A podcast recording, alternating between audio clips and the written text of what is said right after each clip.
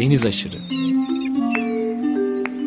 Bozcaadalılar, adaya yolu düşenler ve adanın kıyısına vuranlar. Hazırlayan ve sunan Deniz Pak.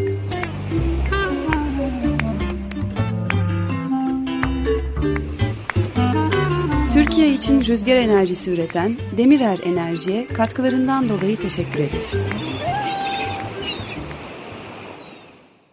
95.0 Açık Radyo'da yeni bir Deniz Aşırı programından herkese merhaba. E, bu hafta programda Hakan Kabasakal'la gerçekleştirdiğimiz söyleşi serimizin son bölümünü yapıyor olacağız. Bundan 4 hafta önce Bir Dalgıcın Gözünden Boğaz'ın Altındaki İstanbul kitabını ve son 2 haftadır da Boğaz'ın dibine eşeleyen Şişe Delisi kitabını konuşuyoruz. Bu kitabın içeriğini konuşuyoruz. Bu kitabın içeriği diyorum ama bir yandan da Hakan Kabasakal'ın hayatının bizatihi kendisini aslında konuşuyor oluyoruz. Radyolarını yeni açan ve daha önceki yayınları dinlemeyen dinleyicilerimiz için e, Hakan Kabasakal deniz biyoloğu, metin yazarı, profesyonel dalgıç, bir başka deyişle toplayıcı dalgıç diyebiliriz kendisi için. Şu anda telefon hattımızda. Hakan merhaba. Merhaba Deniz, nasılsın? Gayet iyiyim, seni sormalı. Ben de iyiyim. İşte gene olağan buluşmamızın keyfiyle. Evet, çok güzel mesajlar aldık dinleyicilerimizden. Evet, ee, çok memnun oldum. Gerçekten senin müthiş anlatım dilin görüyorum ki sadece beni değil başka insanları da etkiliyor gibi duruyor. Bu çok hoş. Dört hafta önce çok güzel bir seriye başladık. Serinin ilk üç programını gerçekleştirdik. Geçen hafta dinleyici destek projesi özel yayını yapmak için seninle bir haftalık bir ara verdik. Deniz Anlıtemiz'le birlikte gerçekleştirmiştik bu yayını. E, açık Radyomuzda aradığı desteği büyük ölçüde bulduğunu söylemeliyim. Böyle küçük bir müjdeyle, bir haberle bu programa başlayalım.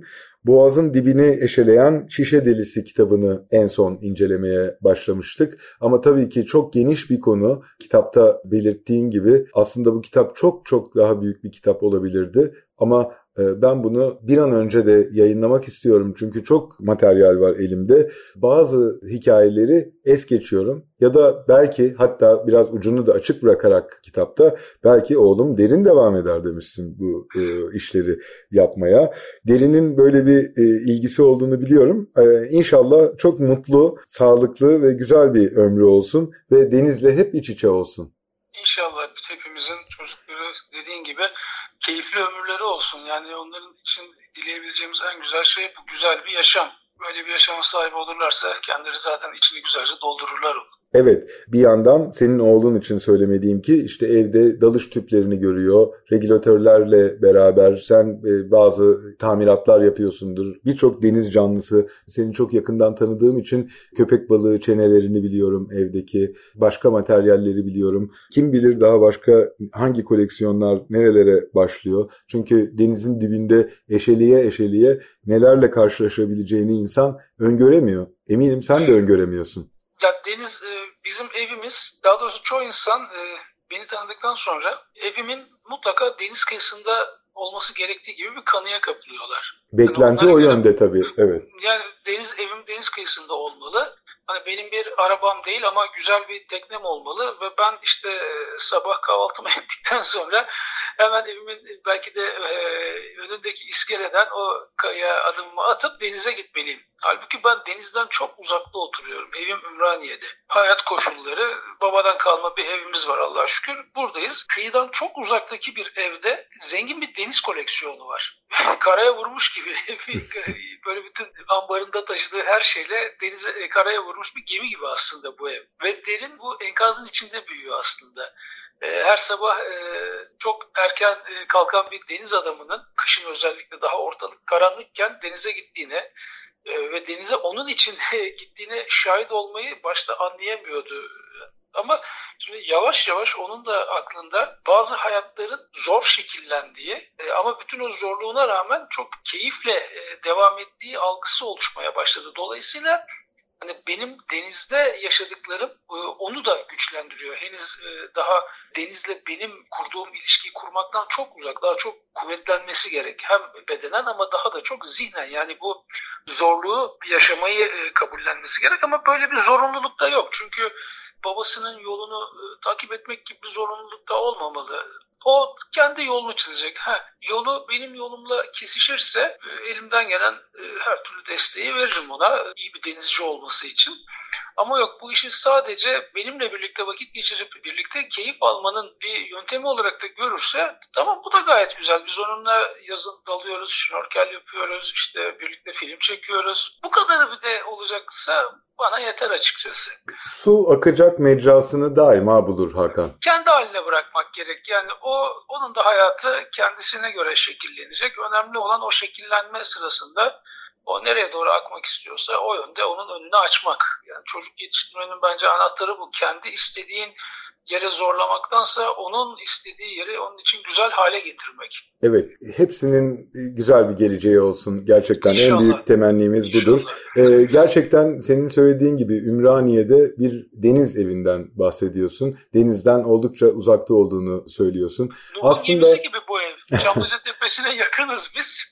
bu da işte bir gemi enkazı. Biz de bizim gemide işte Çamlıca Tepesi'nin eteğine oturmuş durumda. Yani ben öyle görüyorum açıkçası. Evet. Hem kütüphanen hem e, müzik arşivin hem içerideki materyaller topladıkların, biriktirdiklerin tam bir deniz evidir. Biz üniversite yıllarında bunu konuşuyor muyduk bilmiyorum ama ben birçok yerde çok konuştuğumu hatırlarım. Türkiye'de su altı ile ilgili sen denizden uzakta bir yerde böyle bir deniz evi kurduğunu söylediğin için bunu anlatıyorum. Evet. E, ODTÜ'nün su altı topluluğu aslında Ankara'da denizden oldukça uzakta, daha da uzakta bir yer.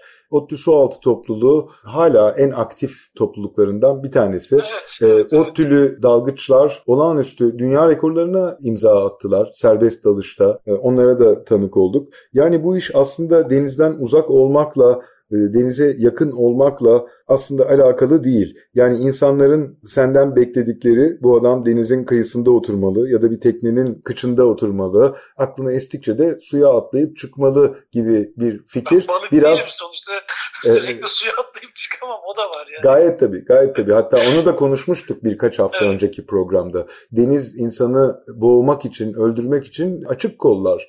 E, denizden daima biraz saygı ve korku ee, evet bunlar çok önemli duygulardır diye bunları da konuşmuştuk. Yani tam aslında senin söylediğinle alakalı bir hikayeyi söylemiş oluyorum. ODTÜ Sualtı Topluluğu, Ankara'daki sualtıcılar gerçekten bu işte son derece başarılı oldular. Bu insanların en büyük motivasyonları galiba denize uzak olmaları aslında zihnen denize çok yakın hatta denizin içinde yaşıyor olmalarını bile sağlıyor olabilir. İyi bir adalı nasıl anlaşılır Hakan biliyor musun? İyi bir adalı çok sabırlı olmalı ve umut etmeyi iyi bilmeli. Ee, bunun dışında ne bakımdan? Hemen söyleyeyim, bekletmeyeyim dinleyicilerimizi de. E, denize arkasını döner oturur. Yani Çünkü sürekli denizin içindedir. Dalgıç da biliyor musun e, arkasını denize dönerek oturur. Çünkü sürekli Bravo. suyun içinde olduğu için sana burada çok kısa bir e, anıyı anlatmak istiyorum. E, eskiden Karaköy'de dalgıç kahvesi vardı. E, günümüzde tabii yerinde yerler esiyor. Tam aşağı yerini söylemek gerekirse Galata Köprüsü'nün Karaköy'e bağlandığı yerin sağ tarafında eski Denizbank binası vardır. Kadıköy e, Haydarpaşa vapurlarının e, kalktığı yere yakın bir yerdeymiş bu kahve. Dalgıçlar buraya gelir, işte oturur çay kahve e, eşliğinde, sigara eşliğinde işte muhabbet eder ve iş beklerlermiş. Ve bazen içlerinden bazıları ve çoğunlukla bunlar e, vurgun yemiş ve sakat e, kalmış dalgıçlar sırtlarını denize dönerek otururlarmış. Kendilerine yaşattığı e, acıya acıya bir tepki olarak ya da işte onun e, derinliklerinde sarf ettikleri e, gayrete ve girdikleri mücadeleye rağmen işte umduklarını kendisine kendilerine vermedikleri için. Yani deniz insanlarının sırtlarını belli bir zaman sonra denize dönmeleri aslında çok da garipsenecek bir durum değil. Çünkü orada yani hemen her gün o suyun içerisinde e, olmak ve yaşamını orada geçireceğin e, sürede kazanmak zorundaysan bir süre sonra bu iş e, keyif olmaktan çıkmaya başlar. Onu keyifli hale e, getirmenin e, yolu ise işte birazcık e, senin bu işin yanı sıra orada sana keyif aldıracak bir meşgale bulmanla alakalı ki dipten hurda toplamak, yeri geldiğinde salyangoz, sünger işte ya da ne bileyim midye toplamak benim dalıştan para kazanma şeklimse şu an için hurda toplamak benim dalıştan para kazanma kaynağım. Şişeler ise benim keyfim oldu.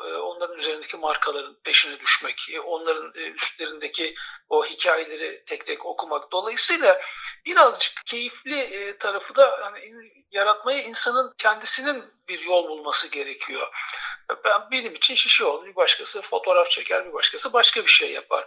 Ama her gün denizin içerisinde olmak durumundaysa bir insan zaman zaman oradan e, uzak kalmasını sağlayacak bir yolda ve bir kazanç kapısı da bulabilmeli ya da sahip olabilmeli. Ben e, işte geçen e, seneden beri bu pandemi hikayesinden dolayı e, kışı karada geçirmek durumunda kaldım. ve Başta bu beni sıkmıştı çünkü yani aylarca denizden uzak olmak da deniz insanına iyi gelmiyor ama bu sene İstanbul çok sert bir kış yaşadı ve onu açıkçası denizden uzakta geçirmek yani hiç fena olmadı. Geçen programda şeyde kalmıştık galiba Deniz yanlış hatırlamıyorsam. Çikolataları anlatacaktım size. Evet yani aslında e, kitabın içinde şaraplardan, biralardan, rakılardan birçok daha fazla şey olduğundan da bahsetmiştik ama esas bunlardan, bu şişelerden nerelerde daldığından e, ve bu maceraya nasıl başladığından itibaren konuşmuştuk. En son e, programı bitirirken süremiz yetmemişti klasik olarak. En son programı bitirirken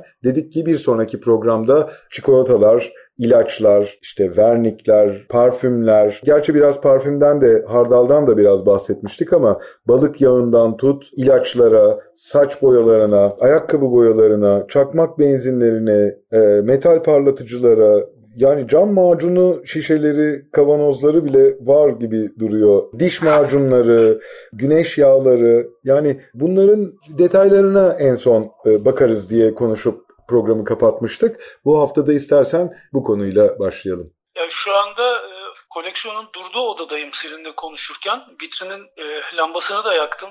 Böyle güzel bir fon olsun diye. Böyle arkamı dönüp şişelere baktığımda sanki hepsi böyle bir anda yerinden fırlayacak gibi beni anlat önce beni anlat diye. Orada neredeyse 200'e yakın marka var. 200'e yakın hikaye var. Ya. ya haftalarca konuşmak gerek bunu. O yüzden ben şöyle bir sınıflandırma yaptım kendi kafamdan bugün üzerinde sadece İstanbul ya da Konstantinopolis yazılı olanları yani bu kente ait olanları anlatmak, kalanını sonraya bırakmak. Çünkü o güzel Rembetiko parçayı da çalalım. Bugün geçen programda müzikle çalamadık. Evet. Ne diyordum? Çikolatalar diyordum. Ben evet. çocukluğumda e, iki şeye çok tutkundum. Birini geçen hafta geçen programda anlattık. Gazozlardı. Diğeri ise çikolata. Ya şimdi e, markete girdiğimizde çocuklar kolayca bir sürü markayı bulabiliyorlar. E, ama benim yetiştiğim zamanlarda hani 70'lerde çikolata bu kadar kolay erişilebilen bir şey değildi. Yani bu kadar çok marka yoktu. Gerçi olanlar da güzel markalardı gene. Bir de hani az alınıyordu. İşte onu hak etmek zorundaydık. Ee, işte ya iyi bir not ya haftada bir kez çikolata günü olurdu. Ben gerçi o bakımdan şanslıydım. Annem babam Almanya'da işçi oldukları için hani yılın belli dönemlerinde böyle hani balya halinde bir çikolata paketi gelirdi. Ee, böyle bir iki mutluluk haftası yaşardım ben evde. Fakat dediğim gibi yani çikolata benim e, çocukluğumdan beri e, hani ağzımı tatlandırmış, yüzümü güldürmüş e, çok e, keyifli bir şeydir. Peki dünün çocukları acaba bu keyfi nasıl yaşıyorlardı? Hani dünün ço- İstanbul çocuklarının da böyle bir çikolata keyfi var mıydı? Evet varmış ve ben bunun e, yanıtını da, bu sorunun yani düşüncemin yanıtını da e, Boğaz'ın dibinde buldum. Ya iki tane çok önemli markası var. E, 1930'lardaki e, İstanbul'un çikolata kreması olarak. Bunlardan bir tanesi Lyon Melba. Bunu e, Leon Melba'nın fabrikası aslında e, şeydeymiş. Omonti Çay Bahçesi'nin e, civarındaymış. Feriköy'de. Daha sonra e, tabii yerinde yerler esiyor. Bugün aşağı yukarı o pazarın, e, antika pazarının olduğu yerin civarında diye okumuştum bir yerlerde. Ama Leon Melba'nın kavanozunu e, ben işte 2013 tarihinde Beykoz'da Ahmet Mithat Efendi yalısının önünde buldum. Orada açıkta çok güzel böyle şişeler bulduğum bir maden vardır diyeyim. Orada ya bir çöp dökülmüş ya işte bir şey getirirken batmış orada. Orada devamlı çok güzel şişeler bulmuşumdur. Gene o madene gidiyordum. Böyle dalyanın hemen yakınından girdin suya. 30-35 metre derindedir bu. Kırıklar, dökükler, bir sürü şişe artığı vardır. Bayağı bir aramak gerekir ve hani o derinlikte ve de kıyıdan açıktadır. Ben 200 metre falan yüzüyorsunuz dipten oraya. Hani geri dönüşü kolay değildir o dalışın. Yüzeye çıkmadan önce bir 30 40 dakika yakın dekompresyon yaptığımı hatırlıyorum. Vücudumdaki e, birikmiş fazla gazı atmak için aksi halde vurgun yerim. Yani dekompresyon bu... yapmak için makul bir dalış yapıyorsun ama yani çünkü kıyıya kıyıdan girip çıktığın için makul derinleşip. Ya makul derinleşiyor ama e, yani o kadar uzun dekompresyonun beklenmesi bir süre sonra hakikaten insanın e, sabrını zorlamaya başlar. Ha işte sağı sola eşeliyorsanız e, birazcık böyle vakit geçirmenizi de sağlıyor. o e, o dalışın dönüşünde tabii torba dolu. Böyle birkaç güzel Osmanlı şişesi de bulmuşum o zaman. 1900'lerin e, başından kalma şurup şişeleri falan da. Böyle çok garip bir yer çıktı karşıma. Kıyıyı takip ederek böyle bir yay çizerek dönüyordum galiba 5-6 metre derinlikte çok tatlı bir taşlık. Böyle denizde moloz yığını gördüm mü ben çok sevinirim. E, hele de bu eski e, yalılardan falan dökülmüş molozları görüyorsunuz. Niye? Bunların yığma tuğlaları oluyor ve üstlerinde işte e, Büyükdere tuğlası yazar. E, 1920'lerden kalma. İşte Komando kardeşlerin tuğlaları vardır. E, Şarköy Mürefte tuğlaları vardır. O zamanki Yunanca adı başka tabii. E, işte Konstantinopolis yazan tuğlalar vardır. E, bunları gördünüz mü bilin ki eski bir yalının yıkıntısının yakınından geçiyorsunuz. Böyle bir yıkıntı çıktı karşıma. Orayı eşelemeye başladım. Tabii baktım böyle kumun üzerinde bir tane çok güzel kavanoz. Kavanozu aldım elime. Leon Melba İstanbul yazıyor. Ya öyle bir marka yok artık. Tabii sonra araştırdığımda da işte 30'larda falan olduğunu gördüm. Ya o e, kavanoz kim bilir ne zaman atılmıştır. E, ve o günden beri belki 70 senedir o düştüğü kumlukta üzerine hiçbir şey düşmeden kalmış olması ve hakikaten çok büyük şans yani kırılabilir her şey olabilirdi. Ben o kavanozu dipten aldıktan sonra tabii havam da e, bitmeye yaklaşmıştı artık.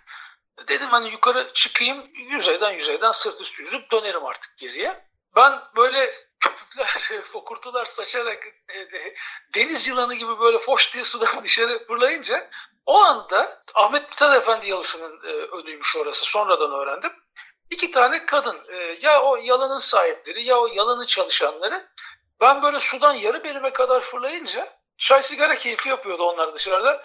Allah'ım diye bağırdı bir tanesi. bir cumartesi sabahı sabahın dokuz buçuğu ve suyun altından e, fokurtular saçarak, sular saçarak birisi fırlıyor dışarıya. Evet Atlantis'ten gelen adam geldi artık gibi bir şey yani. Ben ama ilkin görmedim onları çünkü hani bir an önce işimi bitirdim hani geri döneyim gidiyimin derdindeyim ben. Etrafımı kolaşa etmek için bir geri döndüm. İkisinin de yüzü bembeyaz olmuş ve belirgin şekilde titriyorlar. Yani öyle titriyorlar ki ellerindeki e, çay bardakları böyle e, tabaklara vuruyor. Takırtısını duyuyorum ben onları. no, no, merhaba yaptım bir de. Aa dalgıç diye bir tanesi içeri kaçtılar ondan sonra. ben de sırt üstü yüze yüze geldim. Sonra ya o şişenin böyle garip bir anısı vardır. Yani suda ne zaman herhangi bir e, kıyıda çıksam da bu tepki hep var. Yani bizim kafamıza taş bile attılar biz dipteyken. Canavar sanmışlar. Hmm. Ve vurmaya çalışıyorlar. Ee, şeyler vardır böyle hani arabalar kaldırımlara e, çıkmasın diye bu beton mantarlar var ya. Evet. Bir başka arkadaşımızın üstüne onu attılar. İnanılır gibi değil ya. Yani onu hani sökmek ayrı bir dert. Belki de sökülmüştü. Hani 40-50 kilo ağırlığında bir şey iki kişi taşıyıp böyle tam şeyin e, kabarcıkların merkezine doğru atmışlar onu. Ve o bom diye suya girince arkadaş bir şeyler olduğunu hissediyor ve hemen kaçılmış oradan. Hani tesadüf onun gittiği yöne doğru da atmış olabilirlerdi onu. Tabii denk gelebilir yani. Ve bir kol boyu mesafede o kocaman mantar önünde dibe düşmüş. Sonra bu tabii çıkmış yukarı bütün öfkesini kusarak kıyı suyuymuş. Ya siz ne yapıyorsunuz diye abi senin canavar sandık demiş. Bu hikaye daha tafsilatlı olarak ve kimin başına geldiği e, de detaylandırılarak bu ömrümüz akıp gitti Boğaz'da da anlattım bu hikayeyi. Yani bu olan olaylardan sadece bir tanesi. E tabi bu arada astronotlukla dalgıçlık arasındaki benzerliklerden bir tanesi de budur gibi. Bu bir başka ortak noktası olduğunu söylemeliyiz. Uzaylıya da ilk taş atmayı düşünen bir toplumla karşı karşıya kalabiliyoruz zaman zaman. Ya bu zaten e, hani suyun insan yani görmediğine karşı e, hemen saldırgan tepki vermeye çok meyilli. Yani bu aslında onun korkusundan ve kendini koruma içgüdüsünden kaynaklanıyor ama hani bu tepkiyi verirken yolun kıyısındaki babayı kaldırıp atmak hani bu işin sınırlarını çok aşan bir terim. Evet, yaratıcılık Neyse. had safhada. Had safhada bu konuda. E, Leon Melba dediğim gibi o şişelerden bir tanesiydi. Kavanozlardan bir tanesi. Bu Leon Melba e, bildiğimiz çikolata kreması barındıran Şokella bir şey. Şokella ya. Çokella değil mi? Onlardan. Bildiğin Şokella ya. Ekmeğe sürülen Şokella. Fakat bu tek marka değil. Bir diğer markada Mela Victoria diye bir marka varmış. Mela Victoria'yı da gene e, Beykoz'da Yalıköy'de bulmuştum. Onun galiba yine e, Ahmet Mithat Efendi e, yalısının önündeydi. Üç yıl arayla buldum bu şişeleri. Mela Victory e, İstanbul yazar. Şimdi bu tür markaların özellikle yalı önlerinde yoğunlaşmasının bir sebebi var. Çünkü bunlar kendi dönemlerinde de e, pahalı tüketim ürünleri. Dolayısıyla yani iyi şişe bulabilmek için e, zengin çöpünü karıştırmak gerek. Tamam bir yerden dökülen çöp işte akıntıyla bir başka yere gidebilir ama e, hiç kimse e, gidip böyle çöpünü sandala koyup da e, açığa götürüp atmaz. Yani işte buldukları e, ilk uygun yerden hatta kıyı, yalılar direkt e, denizin içerisine atıverirlermiş bunları. Ya da bir başka yerde atılan e, oraya sürüklenir gelirmiş. Ama dediğim gibi geçmişin iyi markalarını bulmak için e, doğru yerler e, daima eski yalıların önleridir. Bu da hani tüketim alışkanlığından ve o ürün için e, harcayabilecek paranız olmasıyla e, ilgili bir şey. Çikolatalar bunlar. Ha, bunun dışında çok sevdiğim bir e, tanesi de hani bildiğimiz bir marka vardır. Hani e, Leon Melba ile Mela Victory belki hani dinleyenler için çok uzak markalar gelebilir. Kişinin eğer koleksiyon merakı varsa ve yani çikolata kavanozu topluyorsa hani bunları bilebilir ama normalde bunlar artık çok unutulmuş markalar. Bir de Golden çikolataları vardı hatırlar mısın onu? Hatır, e, hatırlamaz olur muyum? Golden'in de eskiden bir çikolata kreması varmış. E, onun da e, kavanozunu e, bu sefer e, Beykoz'da on çeşmelerde bulmuştum. O daha sonra e, o kavanozu bir arkadaşım işte mozaik pastacı açmıştı. Yani çikolata işte işliyordu. Dedim hani ona hediye edilebilecek en güzel şey bence bu eski şişe. Üzeri bir de deniz kabuklarıyla kaplıydı. Çok sevinmiştim onu alınca. işte çiçek koydu o da içine falan sonra.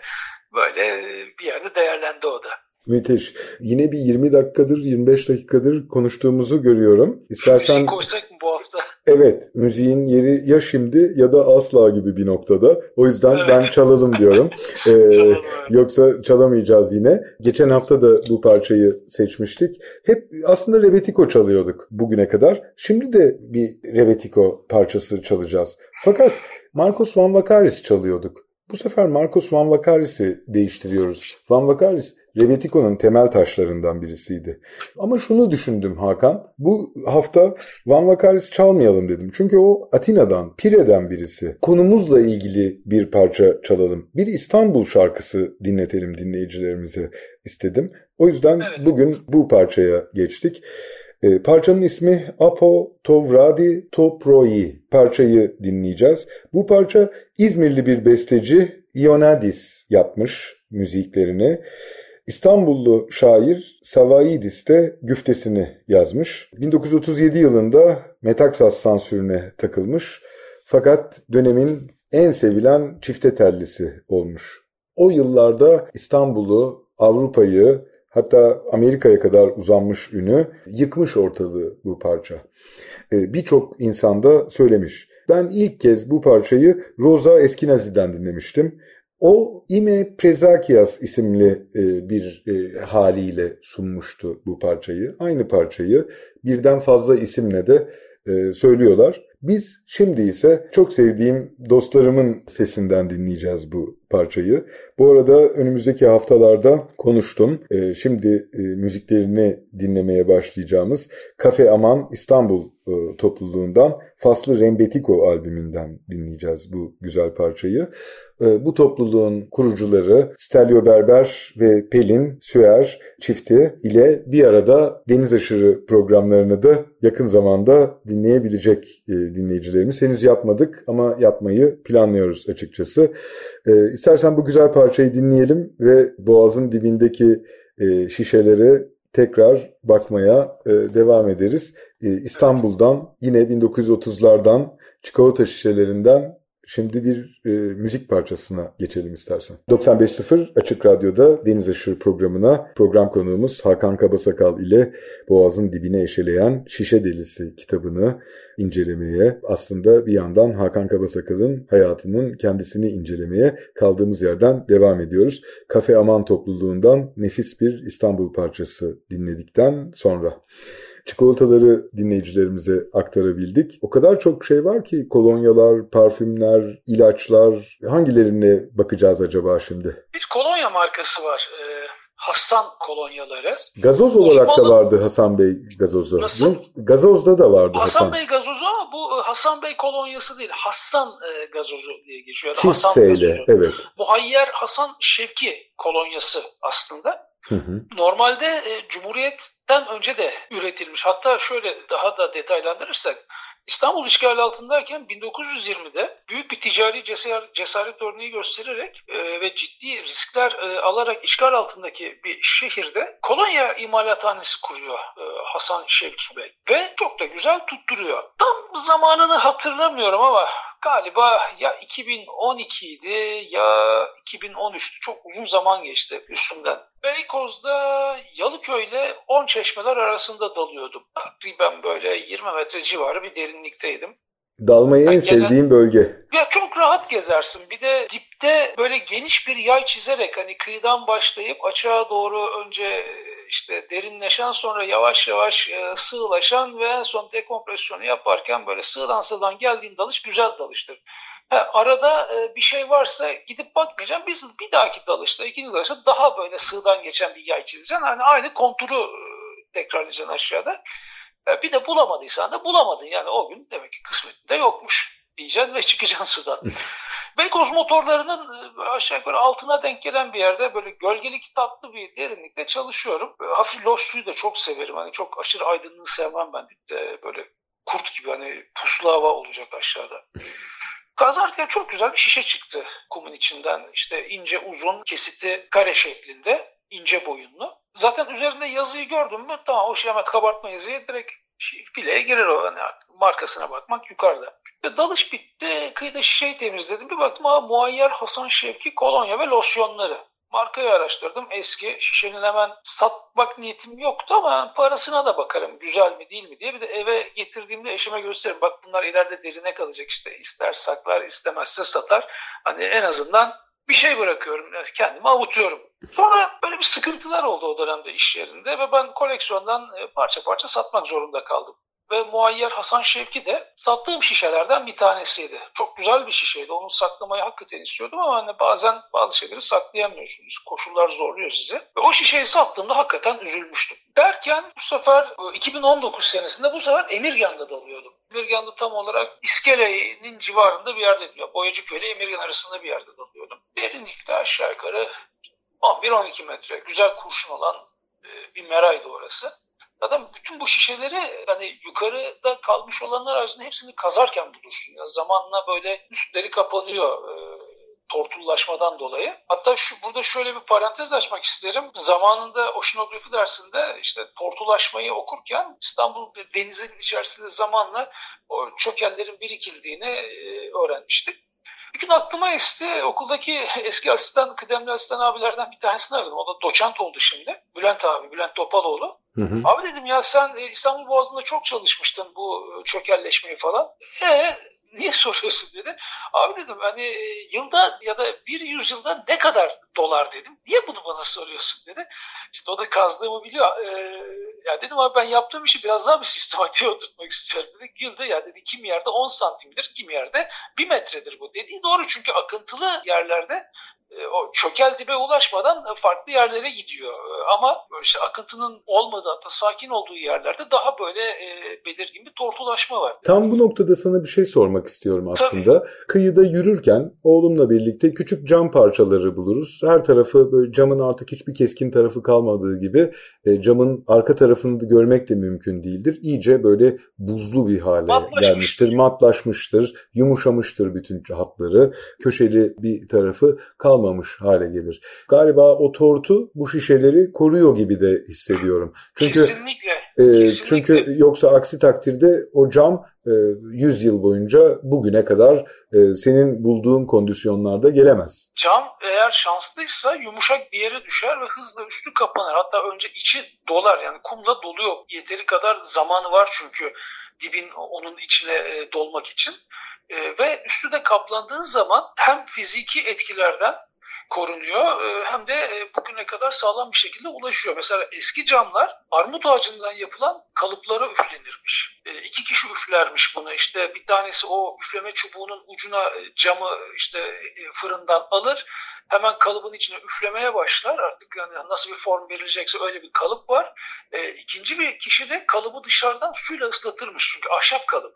Ve e, hani odunun o çizgileri var ya camlara çıkıyor bunlar. Camların üzerinde hep böyle ahşabın izlerini görürsün. Bu Muayyer Hasan e, kolonyasının üzerinde de bu işte çok güzel o ahşap kalıbın izleri kalmıştır. Evet, bir yanında işte, Latin alfabesiyle yazıyor, bir diğer tarafında da Osmanlıca, Osmanlıca yazıyor. yazıyor. Evet. Emirgan'da işte 11 metre derinde kazarken bir anda böyle işte, çukur bir anda kaydı, kumlar açıldı ve aradan çok güzel bir şişe çıktı. Baktım marka var üzerinde, bileğe koydum. İçi de dolu, sapasağlam hiçbir şey yok. İşimi bitirdim, kıyıya geldim. Yani ilk yaptığım ilk şey hemen kıyıda güzelce şişenin içini temizlemek. Kurşunumu çıkarttım, işte malzememi götürdüm. Arabanın yanında ikinci dalış için böyle hazırlanıyorum. Çayımı içiyorum. Şişenin üzerine bir baktım. Öde kolonya Hasan yazıyor. Ve öbür tarafında işte galiba kitap şu anda elimde anladığım kadarıyla Osmanlıca yazıyı gördüğüne göre. Evet evet ona bakıyorum ben de. Osmanlıcası var. Benden hani 3 2012'lerde giden şişe çok daha iyisiyle 2019'da geri geldi. Daha sonra ben biraz daha araştırmayı e, yoğunlaştırdım ve bu şişelerin müzayedelerde e, hani küçük küçük servetlere gittiğini de okudum. Ve dedim bu sefer satmayacağım bunu. Hem şişe çok güzeldi. İşte Facebook'taki sayfaya da koydu. Tabii müşteriler hemen böyle oltaları atmakta gecikmediler. Ama ben de zaman içerisinde tabii bunların işin e, ufak ufak ticaretini yaparken ben de akıllanmaya başladım. Zamanında e, bir abim diyeyim hani antikacıdır o da. Ona götürüyordum bunları. Aynı şişeyi iki defa üst üste götürdüğümde daima e, ilk götürdüğüm şişenin neredeyse %50 %60 daha azını alıyordum. Ya dedim niye böyle yapıyorsun abi? Yani e, aynı şişe ama dedi ilk değil artık. Daima ilki en değerlidir.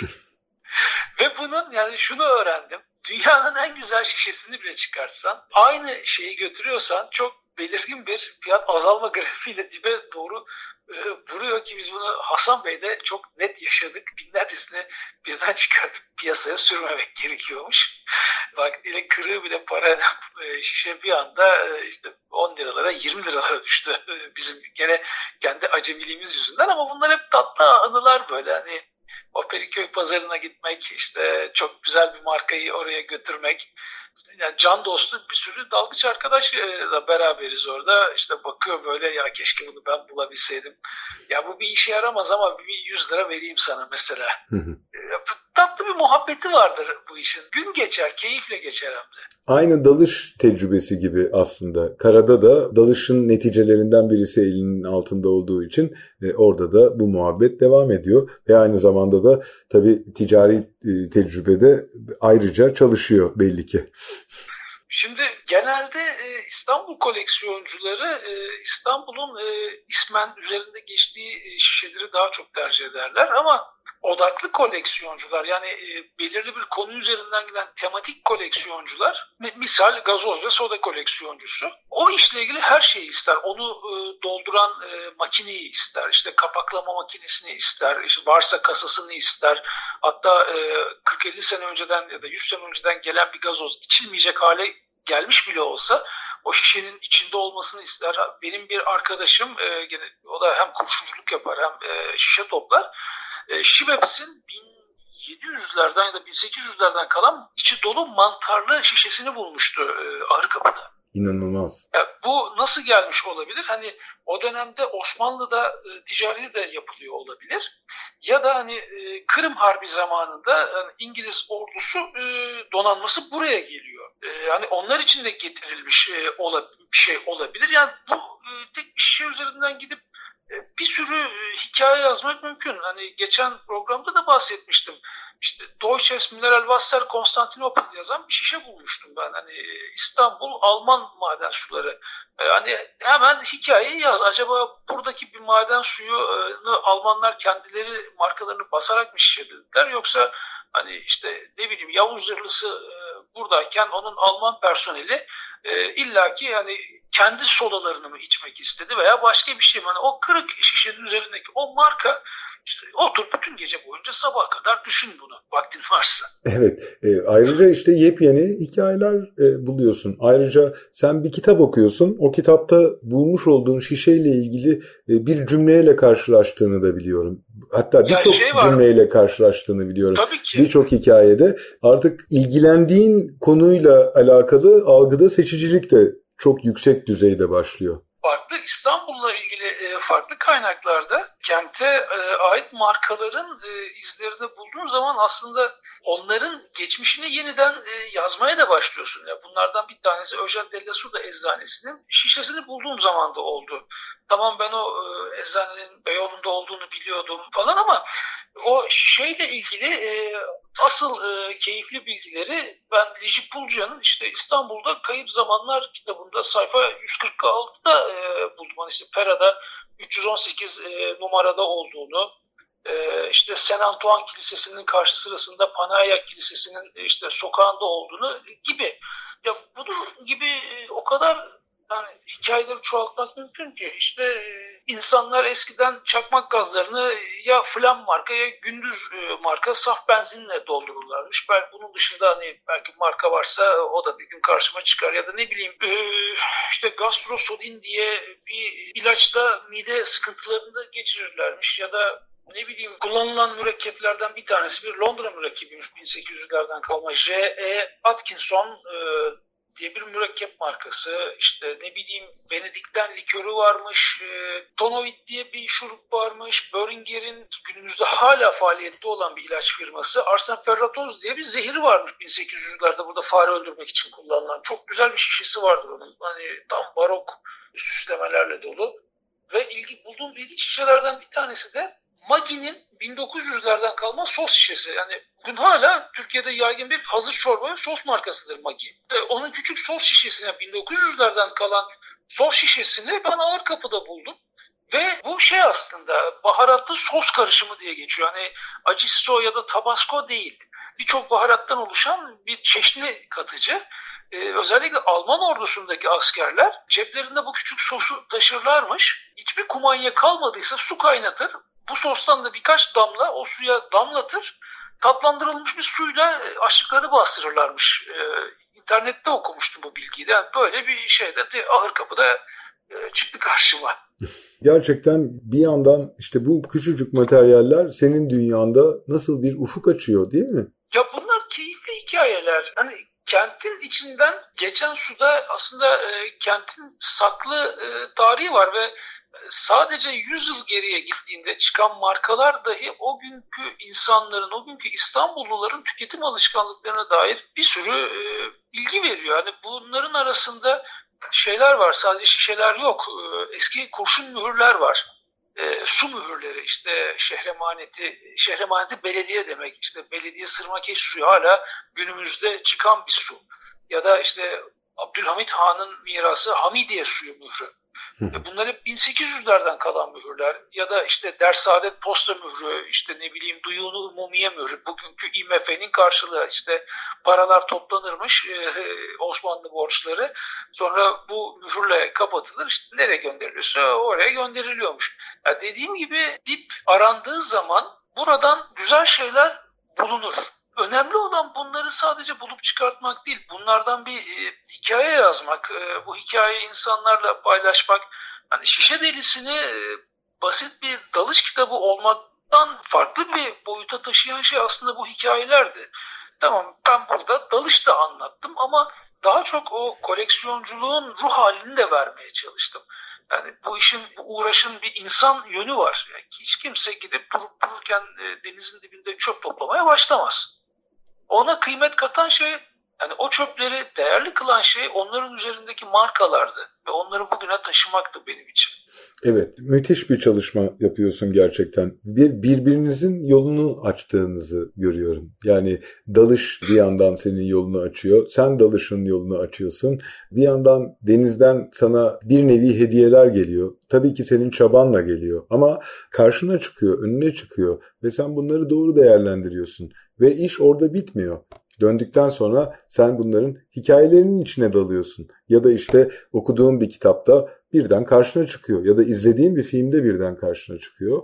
Algıda seçicilik dedik ya derinleşiyor diye. Tam orada e, hikaye birden kendini gösterir hale geliyor. Ve senin bu hikayeleri hakikaten anlatman lazım. Gerçekten bu kitap e, inanılmaz genişleyebilecek bir kitap gibi duruyor. Kayıp Korsanları filminde bir sahne vardır. Bir serinin ilk filminde bu işte şey e, Jamaika'nın valisinin kızını işte kaçırırlar ya e, Orlando Bloom'la evet. ve daha sonra bunları bir ıssız adaya bırakırlar ve o ıssız adada bir korsan zulası vardır ve o zulada bir sürü rom vardır. E, o romların çok böyle 1600'lerden kalma çok güzel demirli cam dediğimiz kalın yeşil camdan yapılmış şişeleri vardır. Eşimle bir gün oturduk işte gene o filmi seyrediyorduk. Ne güzel şişeler dedi. Ben kalktım arka odaya gittim koleksiyon durduğu yere. O şişelerden birini aldım getirdim. Al bak dedim o, o şişe bu şişe. Ya. Çünkü, ve ben o şişeyi işte Abraham Paşa yalısının önünde bulmuştum. Ee, çok böyle güzel karakteristik bir şişedir. Üç, üç parçalı kalıp denilen çok eski bir kalıba üflenmiştir. Kalın bir camdır. Yani cam üretimi de teknoloji ilerledikçe cam sağlamlığını kaybetmeden ve daha da sağlamlaştırılarak inceltilebilmiştir. İlk camlar kalın ve ağır camlardır. Hem üflenemediği için kolay kolay. Şimdi makineyle kompresörden pıs diye üflüyor onu.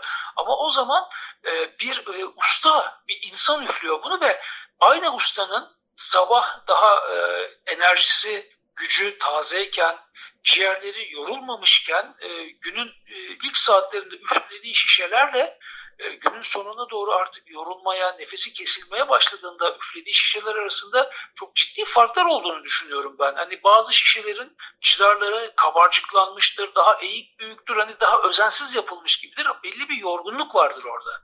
Evet. Ama işte bazı e, şişelerde ise daha böyle e, tertemiz çıkmıştır, daha net üflenmiştir, daha az kabarcık vardır, işte daha düzenlidir. Aslında elde yapılan her şişenin kendine has bir kişiliği, kimliği var ve e, üretim öyküsü hakkında da e, insana kendi e, hikayesini anlatıyor bu. Her biri biricik. Kendine has yani bir diğerinin aynı değil. Ne zaman ki endüstri e, makineleşiyor ve bu artizan üretimden, el emeği üretiminden e, makineye kaymaya başlıyor ki bunun da tarihi 1920'dir. Owens diye bir e, mucidin e, ya İngiltere'de ya da Amerika'daydı. Ülkeyi hatırlamıyorum.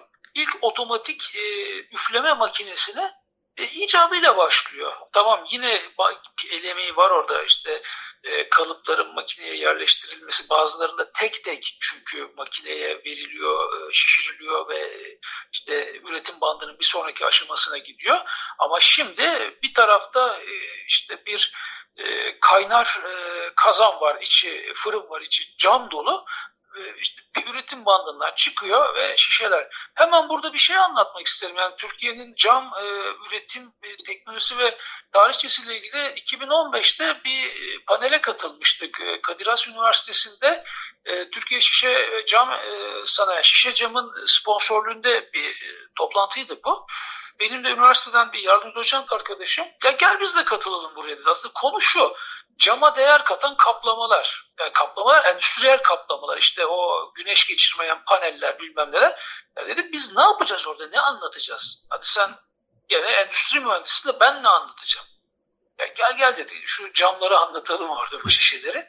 Tamam dedik biz de işte İstanbul Boğazı'nda şişe dalışı dünden bugüne gelen markalar diye bir sunum hazırladım. Güzel gittik. Tabii fuaye gayet hoş, kokteyl vesaire ya benim keyfim yerinde. E, bir de biliyorsun benim eski akademisyenlik geçmişim var. Hani bir günlüğüne ve birkaç saatliğine bile olsa yeniden o ortama dönmek benim hoşuma gitti. İşte insanlara bakıyorum toplantı salonuna giriyorlar çıkıyorlar ve kocaman salon 200-300 kişilik salon ve içeride yani her onda biri falan dolu koltuklar. Yani insanlar artık sıkılmışlar belli. Ya dedim bizi de bak en sona atmışlar. Muhtemelen biz boş koltukları anlatırız diye güldüm ben. Neyse biz girdik içeri işte sunumumuzu verdik. E, perdeye yansıtıldı. Ben o anda bir şeylerle uğraşıyordum. Ve bir anda bir gürültüyle arkamı döndüm. İnsanlar oluk oluk salona doluyorlar. Ve biz anlatırken ayakta dinleyici vardı.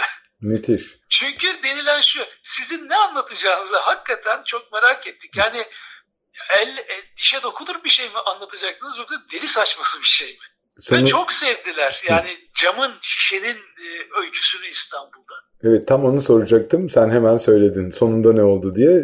Tabii ki çok sevdiler. Müthiş. Çok sevdiler. Yani biz onlara orada belki bir teknoloji, bir endüstriyi farklı bir boyutuyla anlattık. Hani e, dün de bu şişeler hayatımızdaydı. Bugün de üretiliyorlar. Dün daha farklıydı. Bugün ve belki bugünün şişeleri de yarının e, kıymetlileri olacak. Gayet tabii. İşte bugünün çöpleri yarının hazineleri diyorsun kitapta. O zaten bu işin temeli odur. Evet. Her çöp, her bir şeyi suyun ya da toprağın altında yeteri kadar tuttuktan sonra kıymet kazanmayacak şey yoktur. Bir şey daha sormak istiyorum Hakan. Hı hı. Çıkarttığın şişeler bugün de devam eden bazı firmalardan bahsediyorsun. Evet. Yani dört programda bu firmalardan oldukça bahsettik aslında. O firmalar bu şişelerle ilgilendiler mi ya da senin hiçbir irtibatın oldu mu? Çünkü sen çok güzel yani e, benim öyle bir firmam olsa tarihinden gelen bir hikayeyi görmek isterim. Hatta sahip olmak isterim. Çünkü bunu tüketicilere de sunmak isterim açıkçası. Şöyle söyleyeyim ben hani şu an elimde kalan koleksiyonu satmıyorum artık. Ee, o benim geleceğe bırakacağım mirasım. Ee, Oğlum e, saklamak isterse saklar, satmak isterse satar. Yani bunu ona bir gönül yükü olarak bırakmam. Hani açıkçası benden sonra tufan. Yani işin gerçeği bu. İnsanlar çok tuhaf bir şekilde sahiplenmek istiyorlar diyeyim sadece. Ve ben e, emeğimin o şekilde görmezden gelinmesini sevmiyorum. Haklısın. O benim adımla olmalı. Hani Türkiye'de hala faaliyet gösteren birkaç ilaç firmasının mesela şişelerinden alalım. Şimdi kimsenin ismini vermeye de gerek yok. Aa biz bunu alıp bir farkındalık yapalım. E peki ben, e, siz mi? E, tamam da onu sana ben getirdim, ben çıkarttım, onu ben buldum. Misal o Aralık ayında suya girip e, Lodos kıyıları harman yerine çevirirken sırtımda 50 kiloluk dalış donanımıyla beni duvardan duvara vururken o şişeyi kırılma, kırılmaması için ben mücadele ederken dudağımı patlattım. Tabii. Misal. Ben neresindeyim peki bu hikayenin? Çünkü sen benim hikayemi sahiplenmeye kalkıyorsun. Yani boğazın dibini eşeleyen deli benim, sen değilsin. evet aslında. O yüzden beni bu hikayenin dışında tutarak bunlara sahip olmaya kalkacak birisi ya bu lafı söylemek istemiyorum ama e, avcunun tadına bakar. E, çok haklısın. E, çünkü e, burada o şişe kadar senin hikayende en az birbiriyle eşit ağırlıkta gözüküyor. O toplam hikaye çok nefis oluyor çünkü. O toplam Bak, hikayeyi benim, de görmemiş evet. olmaları da gerçekten çok enteresan. Benim şişe toplayan tüm arkadaşlarımın elinde şişe kalmadı artık. Çünkü sattılar geçinmek için. Evet ben de bir kısmını geçinmek için satmak zorunda kaldım.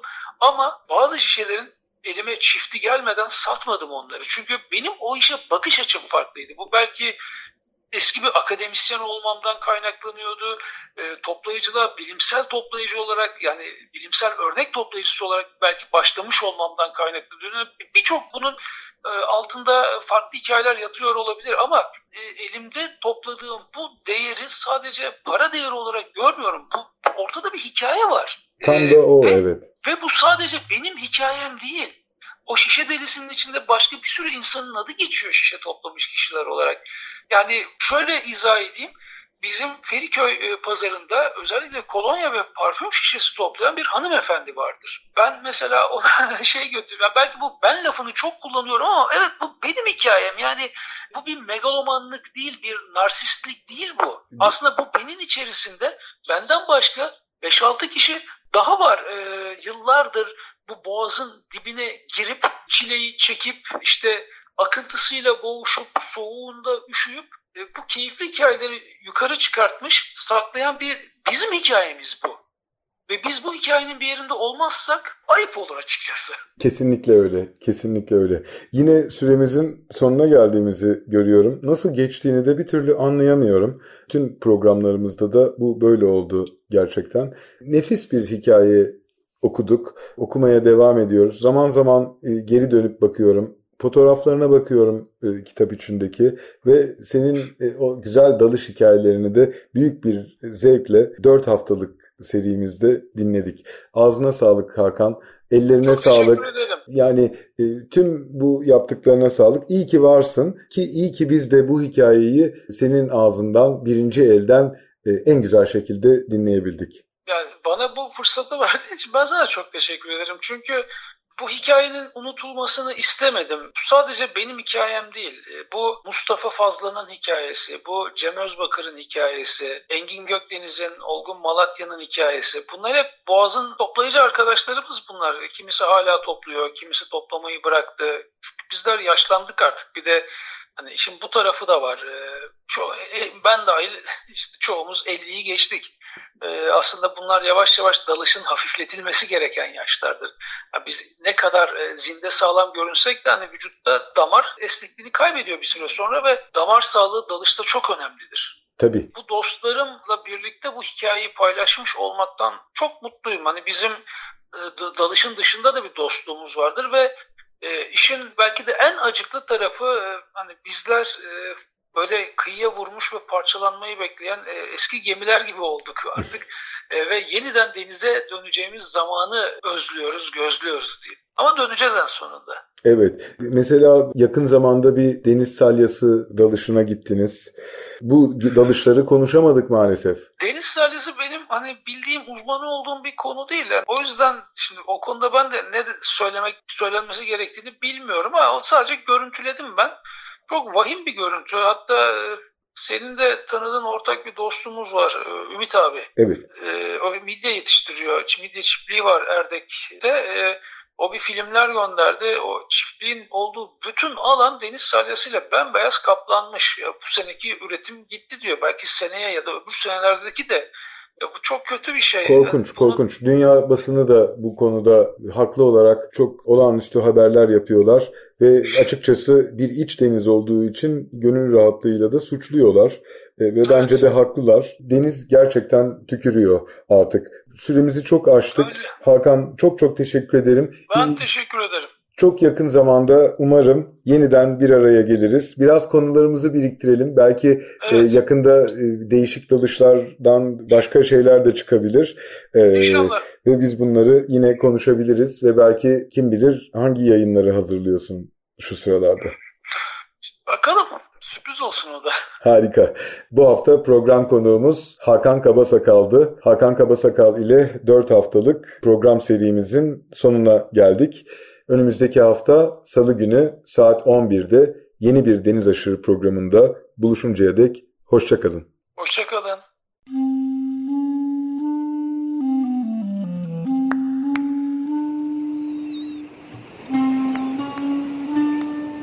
Deniz Aşırı Bozcaadalılar, adaya yolu düşenler ve adanın kıyısına vuranlar. Hazırlayan ve sunan Deniz Pak.